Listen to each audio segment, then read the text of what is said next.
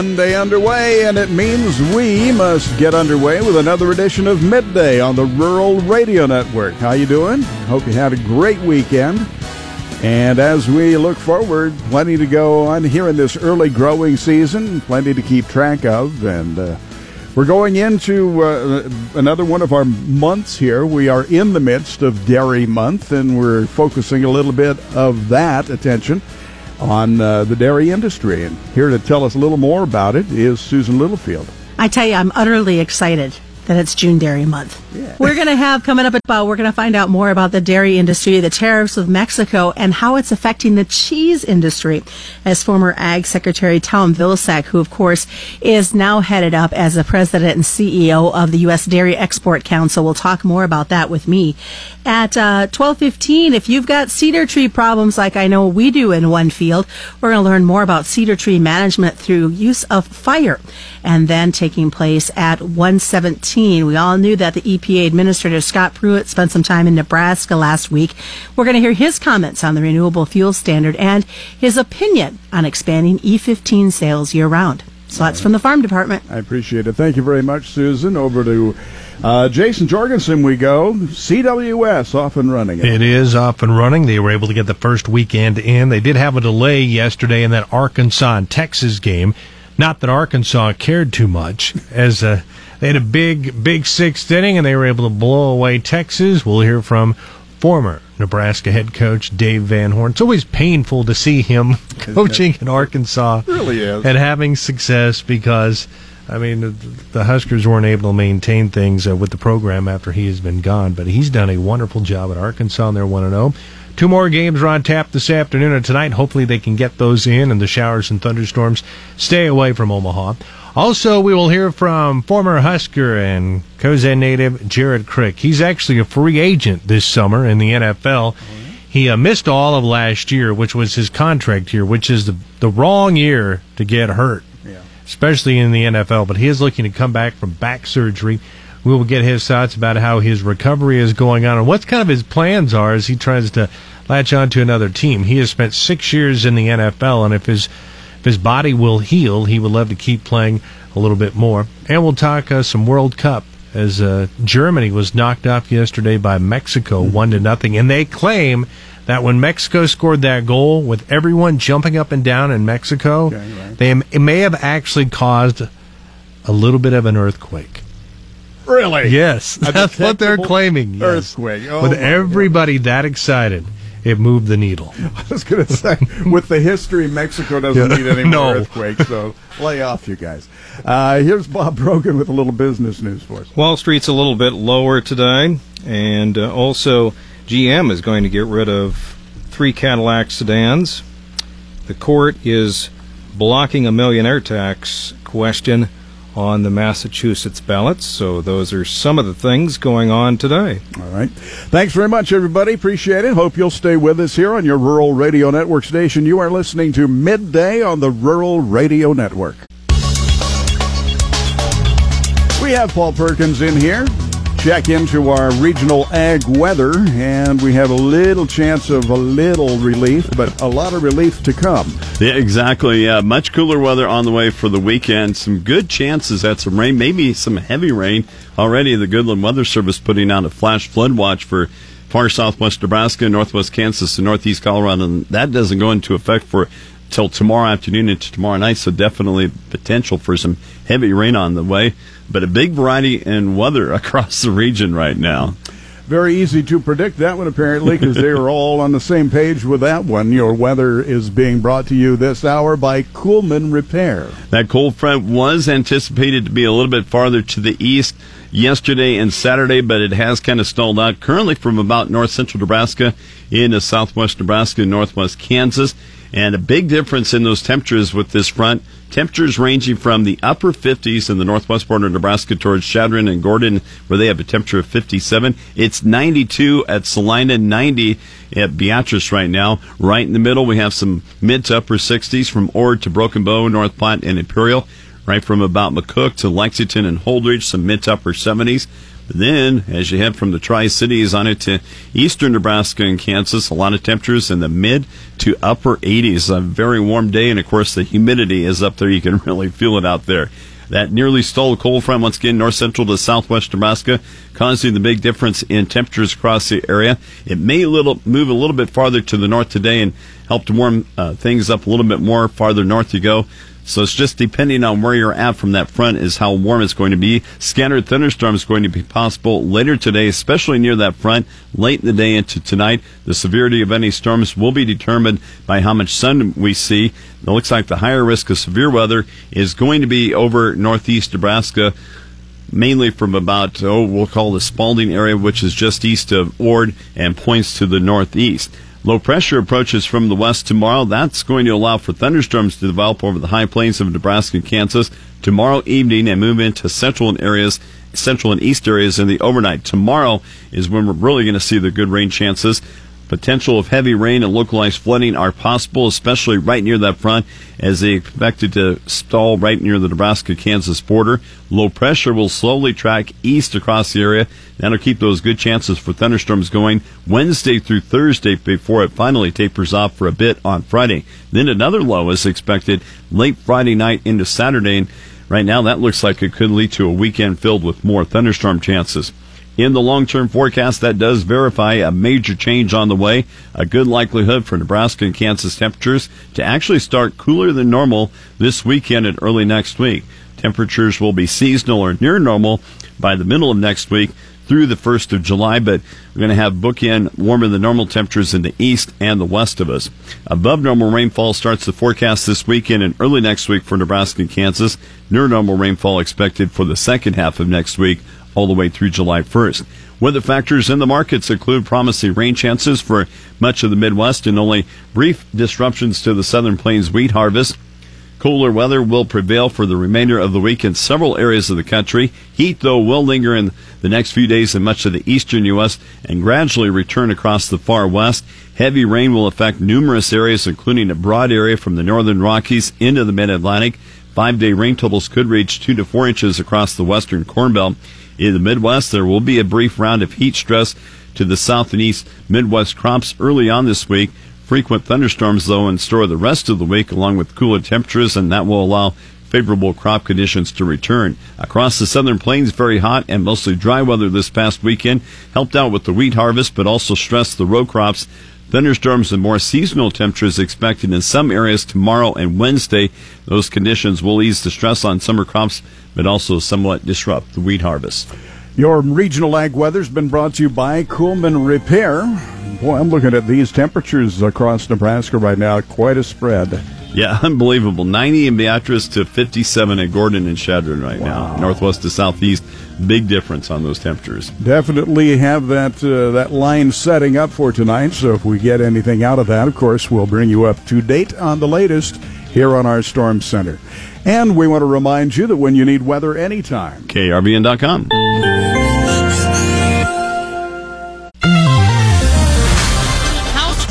language would help promote farmer group health plans. I'm Shaylee Peters joining you now on the Rural Radio Network. Let's take a midday look at your ag news for a Monday. The Farm Bill could be used next year to offer some relief for farmers from high health care insurance premiums they face. Association health plans, or AHPs, have become an avenue touted by the Trump administration to reduce health insurance costs for small employers. The U.S. Department of Labor has a proposal, which could become final any day, to expand the use of AHPs. The plans could provide a potentially cheaper insurance option for millions of people, including 6 million small business employees and 3 million sole proprietors. Under the proposed rule, AHPs would be allowed for businesses with a commonality of interests, such as farmers.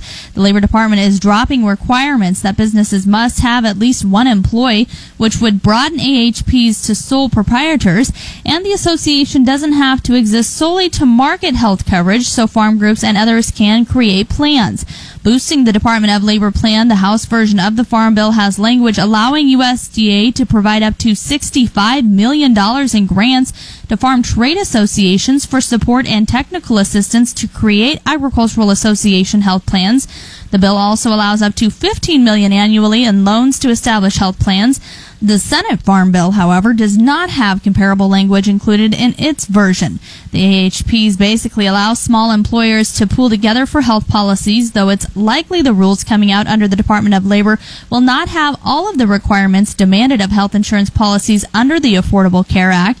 The Labor Department calls AHPs an innovative option for expanding access to employer sponsored coverage, especially for small businesses. And speaking of the Farm Bill, an amendment to the Senate version that recently passed out of the Ag Committee contains an amendment that would remove hemp from the federal definition of marijuana. The amendment, sponsored by Majority Leader Mitch McConnell of Kentucky, would free up hemp farmers to receive federal crop insurance under the 2018 Farm Bill. I think it's time we took this step, McConnell told Senate Ag Committee last week. I think everybody has now figured out that this is clearly not the other plant. McConnell says people in his home state who grew up with tobacco are hoping this will turn into a viable crop. As we all know, hemp is very diversified. McConnell says it can end up in your car dashboard, it can end up in your food, it can also end up in pharmaceuticals. It's time to figure out and see where the market will take us. Not all of the Ag Committee members supported the change, including Iowa Senator Charles Grassley.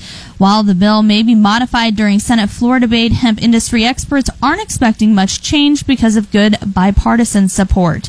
And the Upper Big Blue and Natural Resources District is embarking on the first ever combined water quality management and voluntary integrated management planning processes in partnership with both the Nebraska Department of Environmental Quality and the Nebraska Department of Natural Resources. The Upper Big Blue NRD viewed the separate planning processes as a way to combine two inseparable priorities for water quantity and quality into a consolidated planning process that fully engages citizens within the district to help inform the goals and objectives for both plans. The theme for this project is One District, Two Plans, One Water. Both plans will help to inform future water management decisions to ensure sustainable water quality and quantity in the district for generations to come. This combined planning approach provides the Upper Big Blue NRD and the citizens of its district with a comprehensive view of its water resources in a more time efficient and cost effective manner. More on that at ruralradio.com. You're listening to Ag News on the Rural Radio Network. Good afternoon on the Rural Radio Network. I'm Clay Patton. On the plains of Nebraska and across the Midwest, a fight is underway to try and reclaim natural prairie prairiescapes from the red cedar invasion. Eastern red cedar, commonly called cedar or juniper, is a tree native to much of Nebraska, but over the past several decades, the population of the tree has exploded.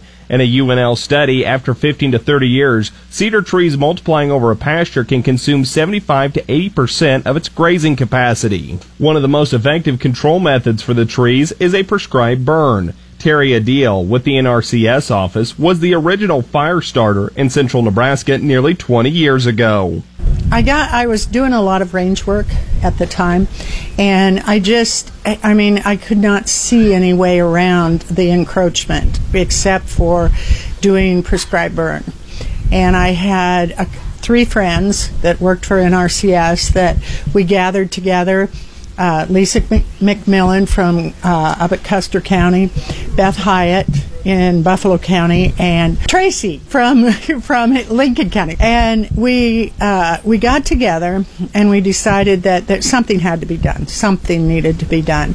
And I had been reading and studying a lot on the prescribed burn, which was, I mean, my goodness, I, it, this was like the tip of the iceberg.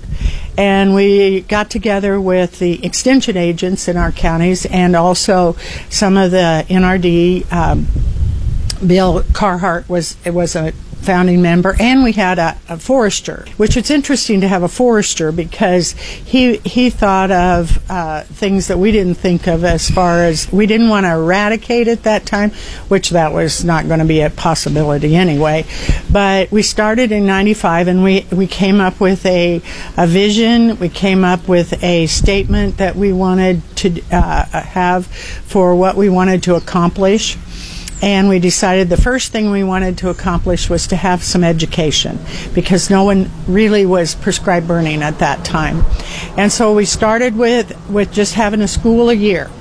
And we thought, naively, we would just have a, a demo burn at, uh, in the afternoon. We would do the school in the morning, have the demo burn in the afternoon. Well, that never worked out because of the weather and the prescriptions. But once we got into it, we had a variety of, of educators that came to help. And we held at various places around these four counties to try to get the word out. Once we got that done, uh, we did have a couple of prescribed burns, a couple of demo burns, but nothing like what is going on now. This is, to me, remarkable. I, I couldn't have guessed it would gotten to this point. While there's plenty of proof in the research, Adil says the real aha moment for producers comes when they see a prescribed burn in action. The producers are more wary of the agency people, so when they see someone else doing it, that's their aha moment. They see that, that what has happened not only to get rid of the of the cedar trees, but also what it does to the grass. It's amazing what what happens with the grass. It's like a growth stimulant for the native grasses. And I think that what their aha moment is when they see their neighbors doing it and they see success. Adil recommends starting the prescribed burn conversation with your local NRCS office if you believe it could help your range management practices. When you want to stay up to date in the fast paced world of agriculture, use the Rural Radio Network on air, online, on Facebook, and Twitter.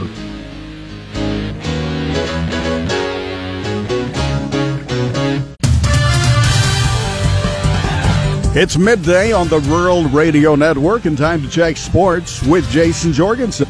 Hey, thanks, Derek. Well, Luke Bonfield hit the go-ahead home run in the fifth, and Arkansas broken open with an eight-run sixth in their 11-5 victory over Texas yesterday at the College World Series. Head coach Dave Van Horn feels that was certainly a big part of the game. You know, the big swing of the day was Luke Bonfield. We went from two down two to one to up three to two, and uh, it happened with two outs. That was the that was the swing we were looking for to get us going a little bit. And then obviously we set up the, the big inning, had a couple runs in, had a rain delay. And in the other game, Texas Tech upset top-ranked Florida six to three. Now coming up later on this afternoon, it's an elimination game at one Central Time as Oregon State battles Washington. The winners bracket matchup tonight at six has North Carolina against Mississippi State. Brooks Koepka closed with a 2 under 68 when the U.S. Open by one stroke over Tommy Fleetwood. Koepka is the first player since Curtis Strange way back in 1989 to successfully defend his U.S. Open title. Fleetwood had a day to remember, finishing second after becoming just the sixth player to ever shoot a 63 at the Open. Former Huskers star and Cozad native Jared Crick is still looking for a team as NFL minicamps are going on this summer. Crick missed all of last year with the Broncos after injuring his back in training camp, but he says dealing with that type of injury was tough. My career in the NFL, I've always, you know, I've stayed relatively healthy. Um, but, you know, I think it was just one of them things. I played, I think it was 1,200 snaps in 2016. I think my body just was pretty tired from it. I mean, all the all the wear and tear. I mean, there's not really an extra.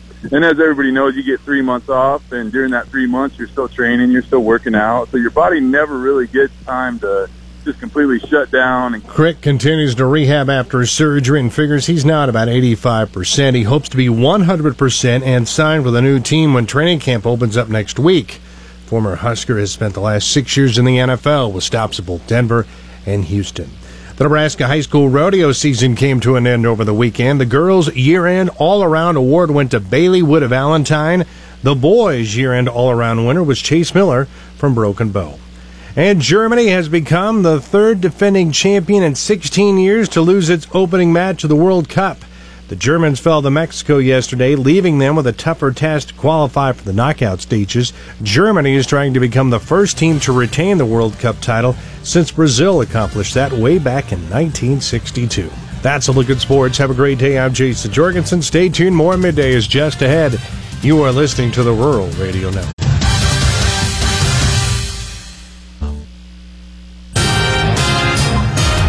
Mostly cloudy tonight in Nebraska with a chance of thunderstorms across the state. I'm Dave Schroeder. The Nebraska State Patrol is seeking the public's help in locating a person wanted on multiple charges out of Chase County.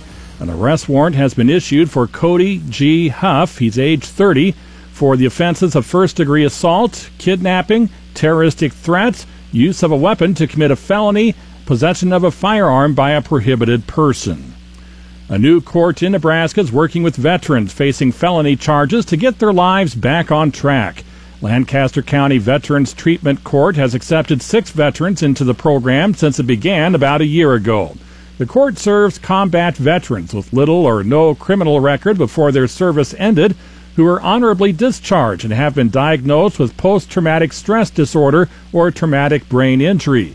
Corey Starks has both and was facing two felony drug charges. He says the program is a full time job, but it's helping him transition back into society. Coordinator Tony Cannell says the program is beginning to welcome more applicants. He says they're looking to extend treatment to combat veterans with mental health disorders beyond PTSD and brain trauma. A man wanted on warrants led Merrick County deputies in a pursuit through the county over the weekend. Deputies attempted to stop a PT Cruiser on Highway 30 early Saturday, but the suspect didn't stop. Eventually, the pursuit ceased and the suspect was taken into custody and transported to the Merrick County Corrections. 35 year old Corey Kleinbill of Omaha was arrested on a Buffalo and Douglas County warrants as well as felony flight to avoid arrest, driving under suspension, and fictitious plates. Kleinbell was taken into custody with, with no major incident and no one was injured. He's being held at Merrick County Corrections without bond. Two Kansas deputies killed in the line of duty will be laid to rest Thursday following a joint funeral service. Wyandotte County deputies Theresa King and Patrick Rohrer were fatally shot Friday. Authorities say they were killed by an inmate as they were preparing to leave the courthouse to return to jail after a hearing. The funeral service is 9 a.m. Thursday at Children's Mercy Park in Kansas City, Kansas. The World Health Organization says some obsessive video gamers may really have an addiction. In its latest revision to a disease classification manual, the UN Health Agency said that compulsively playing video games now qualifies as a mental health condition. WHO says classifying gaming disorder as a separate condition will help governments, families, and healthcare workers be more vigilant about identifying the risks for some gamers. Storm Center coverage 24 7. Catch it on air, Twitter, Facebook, and online at krvn.com. Reporting from the KRVN News Center, I'm Dave Schroeder. Work continues with Mexico when it comes to cheese. Good afternoon. I'm Susan Littlefield on the Rural Radio Network. Mexico is an important export market for American dairy, specifically when it comes to cheese. Mexico takes up to 28% of all U.S. cheese exports, which means it buys more American cheese than any other market. Mexico did put a tariff in place in response to the tariffs on steel and aluminum put into effect by the president. U.S. Dairy Export Council President and CEO Tom Vilsack says those tariffs on cheese will potentially eliminate the competitive advantages they have in their number one market. Well, you know, actually, we started about a year ago to begin uh, traveling to Mexico to visit with Mexican dairy producers and processors and Mexican government officials to let them know how important it was to maintain the relationship between the United States and Mexico in the dairy uh, area. Um, Mexico is our number one market. Uh, cheese is an incredibly important aspect of that market, and we wanted to make sure that despite the conversations that were taking place in Washington, D.C., that the dairy industry was very appreciative of the Mexican market. Uh, when the administration pulled out of the Trans Pacific Partnership Agreement, that created the first problem that we had to confront, which is the uh, European Union came in and negotiated a free trade agreement. And with that free trade agreement, they received protections for certain types of cheeses uh, so that they can now only be the ones to sell uh, feta or uh, cheeses like like that. Um, that obviously impacts and affects our capacity to, to sell. Now, with the uh, establishment of the aluminum and steel tariffs, Mexico has retaliated uh, by assessing a fairly significant tariff on cheese, certain cheeses that are popular in Mexico and which we are furnishing to them. And what that essentially does is it eliminates the competitive pricing advantage the U.S. Has, has, maintained and has had for quite some time since NAFTA was negotiated because we were able to get product into Mexico with very little, if any, tariffs. Uh, now we're going to be assessed a tariff that, that eliminates that competitive advantage that we've had. So many of these tariffs seem to come back on agriculture, knowing it's a vital part of, of feeding the world? Well, I think there are two reasons why agriculture gets uh, in the crosshairs on these tariff discussions. One, agriculture, unlike a lot of other aspects of our economy, actually enjoys a trade surplus with the rest of the world, which means that we sell a lot more agricultural products uh, outside the U.S. than we purchase uh, to bring into the U.S. from other countries. So that surplus is a, a target, if you will, when there is trade discussions and retaliation and tariffs and trade wars and things of that nature. And I think the second reason is that there's an understanding of, of the politics associated with um, with agriculture. Uh, folks know where certain products are are, are produced, um, and they know the politicians that are involved uh, with those uh, states or those congressional districts, and so they target uh, to basically send a message to Congress um, about the, uh, the, the difficulties of, of the of the tariffs that uh, the Trump administration is uh, has announced. We see that July 5th is when they will increase the tariffs. With negotiations, is there the potential that we might not even see that take place? Some of the tariffs have become effective immediately. Mm-hmm. Uh, what happens on July 5th is that they increase in, in, in amount. Uh, initially, the tariffs range from 10 to 15 percent, and then they basically ratchet up to 25 percent. So there's always the hope uh, that at some point in time uh, something gets negotiated. The problem is that the president has now wrapped uh, and the administration has wrapped these conversations into the NAFTA discussions. And, and that basically complicates both the tariff discussion and the NAFTA discussions. We have always maintained in the dairy industry the importance of maintaining and preserving the market access that we have in Mexico and fixing what is not working very well in Canada with reference to market access and class 7 pricing. So uh, basically what we've done is we've made a much more complicated circumstance in those negotiations. And I, I, I'm not sure that we're going to be able to see resolution of the NAFTA discussions prior to July 5th. Now, at this point, milk hasn't been included in any of this. It's just been cheese, correct? It's just been cheese, but you know, cheese is the value-added proposition. Mm-hmm. Uh, it's not. We don't sell a lot of fluid milk outside the U.S. We sell obviously a lot of powder, whey, and milk proteins and things of that nature. But really, when you look at the value-added uh, opportunities, cheese is, is at the top of the list. Um, and it's what essentially has fueled uh, an, an, increase in exports, both in terms of volume and value. Uh, April uh, was our best month ever in terms of dairy exports. 18.8% uh, of all production was exported. Um, normally, we're in the 14 to 15% range. So we are selling more to the rest of the world. Uh, the rest of the world understands the the quality, the safety, and I think the sustainably uh, pr- sustainable production processes that we use in the U.S and they're anxious to have U.S. product. Um, we just don't want to put a situ- we don't want to be in a situation where we shoot ourselves in the foot by creating these uh, these trade discussions that make it more difficult. What is the economic impact of these tariffs to the U.S. dairy farmer? Well, uh, you know, it's it's conceivable that it could potentially uh, impact, uh, you know, 25% of the market that we currently enjoy. Uh, it, uh, the market is a, a, billion dollar plus market, so we're talking about potentially um, tens of millions, if not hundreds of millions of dollars. All of that translates into uh, instead of a situation where we have robust demand for product, which drives prices up and creates more economic opportunity, uh, you have a depression on the prices. My conversation with Tom Vilsack. I'm Susan Littlefield on the Rural Radio Network. Back on the Rural Radio Network, and with us, Joe Teal of Great Plains Commodities. Joe, what uh, happened today in livestock futures?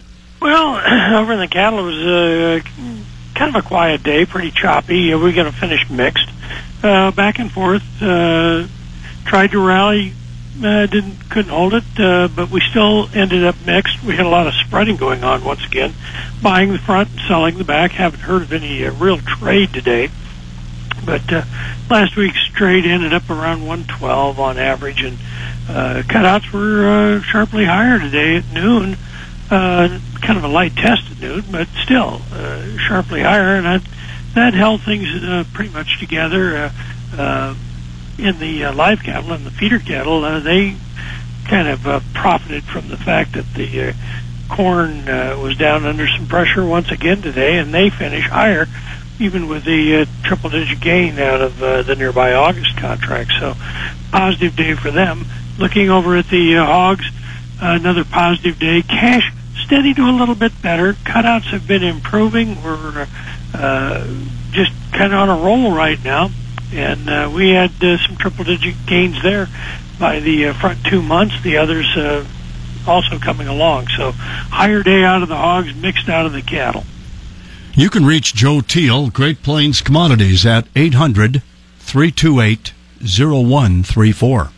Total cattle slaughter today, new estimate 118,000, same as last Monday, 3,000 more than the same Monday a year ago.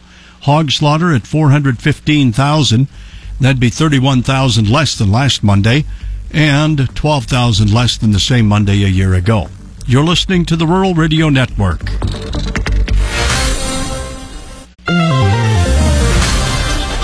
The head of the EPA made stops in Kansas, South Dakota, and Nebraska last week. At multiple destinations, EPA Administrator Scott Pruitt was met with an unhappy group of agricultural producers. On the Rural Radio Network, I'm Bryce Duskett reporting. In Kansas, a corn grower gave Pruitt an earful, faulting his EPA for the lack of action on expanding the sales of E15 year round. The next day in South Dakota, farmers and biofuel advocates hosted a rally airing their frustration again on the lack of action regarding E15. Then on Thursday evening, there was a different tone as Pruitt met with Nebraska leaders in Lincoln. As Pruitt spoke to an invite only group, he defended himself, saying he supports expanding E15 and providing market stability. One, I'm hopeful that we, uh, as an administration, uh, working together to, can provide some certainty in the marketplace. It's needed with respect to the RFS. And, and this issue is a very uh, challenging issue in, in many respects because decisions that are made affect various aspects of our economy, uh, various states across the country. And so I want you to know that unequivocally, my commitment is to, to administer the statute and, and seek to provide clarity to you in the marketplace so that you know what's expected of you and you can allocate resources. I know it's very challenging right now uh, in, in, the farming uh, and ranching community. I know that there's challenges from a trade perspective. You know, there's uncertainty around NAFTA. There's uncertainty around uh, the situation with China. I mean, there are markets that, that are you have concerns about, and then you have the uncertainty with respect to the RFS. I understand that. And so part of what I've been doing the last several days is what I've done the last 16 or so months Let's sit down with stakeholders and talk and figure out how we can work together and, and find solutions. Pruitt says the renewable fuel standard volume obligations, which are set to be released later this week, won't be decreased. Uh, cellulosic is going to be up. Uh, BBD is going to be up. Uh, bio-based diesel, the advanced category is going to be up. Conventional is going to stay at that 15 billion. Those are all good things with respect to this industry that you care about. Something many in the room care about is expanding the sale of E15. Pruitt admits he supports the move, but it's complicated. I am for the E15. I think it should occur. I think it makes no sense whatsoever uh, for for this country to face a situation where you can only sell a product, product nine months a year. You know, you should be able to do it 12 months a year, and that's going to help volume obligations. I want you to know that, and I've been there several months. In fact, uh, I was in Iowa uh, last fall and shared that with them uh, and, and was unapologetic in that regard. The question has been legally, can we achieve that? Now, I do want to say to you that many think that just by being for something, by being for E15, that you can do it like that. Uh, that's not the case. It's actually a rule-making process. You have to propose the, you have to propose this as a rule. You have to take comment, and then you have to respond to those comments and finalize the process. Although Pruitt proclaimed his support for E15 year-round, he says the White House is the one putting a hold on the issue. Now I've been you know asked to pause that because, as you know, there was discussion about a package between the export credit and the uh, E15, and that broke down about two weeks ago. And so I, have been instructed to pause that, but nonetheless, internal, we are continuing preparation just in case you know something comes out of these discussions, uh, whether export credit's gone or not. If, if, there's a package that can be put together, we want to be ready to respond uh, to the E15. The meeting at the White House was expected to yield a compromise between the ethanol and oil industries. Instead, little to nothing was reported or unveiled. For more on the administrator's visit to the Cornhusker State, you can visit ruralradio.com. I'm Bryce Duske reporting on the Rural Radio Network.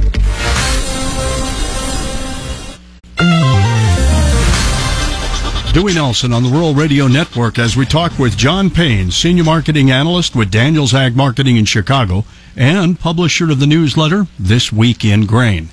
Well, let's start with the hard stuff here, and that's tough to explain maybe, but hard red winter wheat futures uh, fell below at least the July contract, below the May low. Uh, what gives here today? Well, you know, the same kind of factors that were moving corn and beans, just really money flow off bad news is now kind of creeping into the wheat side. You have a very long trade there. So there's two markets of the four big row crop markets that are growing in this country. Corn and beans have fallen, obviously substantially since the 29th of May. In the case of beans, down about a buck 40. In the case of corn, about 50, 60 cents, depending on the contract. You know, the wheat has not. Wheat has really still stayed in firm um, until this really last Friday, and then today we saw follow through, and I imagine we're going to start to see that Jenga tower fall. Um, you know, KC could probably fall all the way into the low fours. You know, I mean, before you're really finding some sort of technical support here, um, it'll be interesting to see how we trade tomorrow. The weekly charts look like we've broken some trend lines here, so you know, somebody sitting and watches this stuff all day, it's hard for me not to tell you just short KC because it should catch up. Markets like cotton as well. I know you don't don't cover those, but uh, that's another one that had been bid up here and now is off 10% from its high. So we've really seen 10% corrections across the board. Uh, in the case of beans and corn, a little more than that. I, I, I kind of think we'll stay in these levels probably through the first of the month. Um, you know, grain stocks report will be something that I think should be bearish for, for KC wheat, whereas on corn and beans, I think we could see some bullishness there. Um, but again, I, it's the weather seems okay. Um, they're really the, the story that, that broke it is still intact. I, I doubt we see much more from this, but I would have told you that on Friday after a pretty decent rally on the open Friday morning. Um, I think the biggest thing we have to deal with right now is money flow, and you know, guys who are caught long are now bailing, and I think they've essentially eliminated those positions. And I think we've come to a level where farmers aren't going to sell it as quickly anymore. So a low should be near. December corn on track to post a new 2018 low. Yeah, no, not contract lows. I, I, I noticed you say that. Yeah, we're right there though. 376 was the contract low, but that was printed back in September 2nd of 2016. So we're almost two year low here on these deferred contracts. You've got uh, 2019 right around four dollars. And again, I mean, I, I, if we're going to have an economy of any sense that we had two months ago, you know, with the same same buying, same demand, this is where the lows should kick in. If you look at 2019, a whole string of lows going all the way back to the harvest of 2016. I, I think the you know that we're close. It's just you know we need some money flow to reverse here, and I don't think we're going to see it anytime soon. Thanks, John. John Payne, Senior Marketing Analyst, Daniels Ag Marketing in Chicago. So go to their website, danielsagmarketing.com.